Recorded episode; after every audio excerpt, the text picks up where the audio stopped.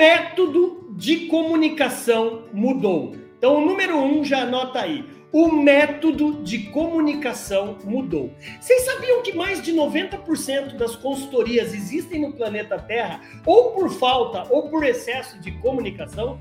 Isso mesmo, meu amigo.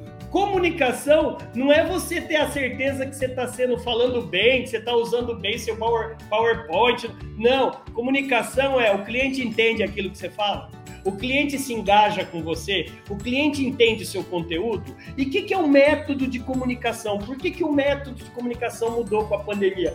Porque de mero offline, o método de comunicação ZNZ, não é mesmo? Zóio no zóio, não é mesmo? Esse método não é mais não é só acontece hoje só no PDV, no ponto de venda, na presença, numa feira, numa convenção, não, é no meio digital. Então você vai ter que investir. Ah, André, mas isso é óbvio. Ah, é óbvio. E por que que eu vejo muitos mentorados meus que ainda não têm um e-commerce que ele investiu nesse novo método de comunicação? Por que que muitos ainda não têm uma rede social aplicável àquilo que você sabe que seu cliente está ali no Instagram?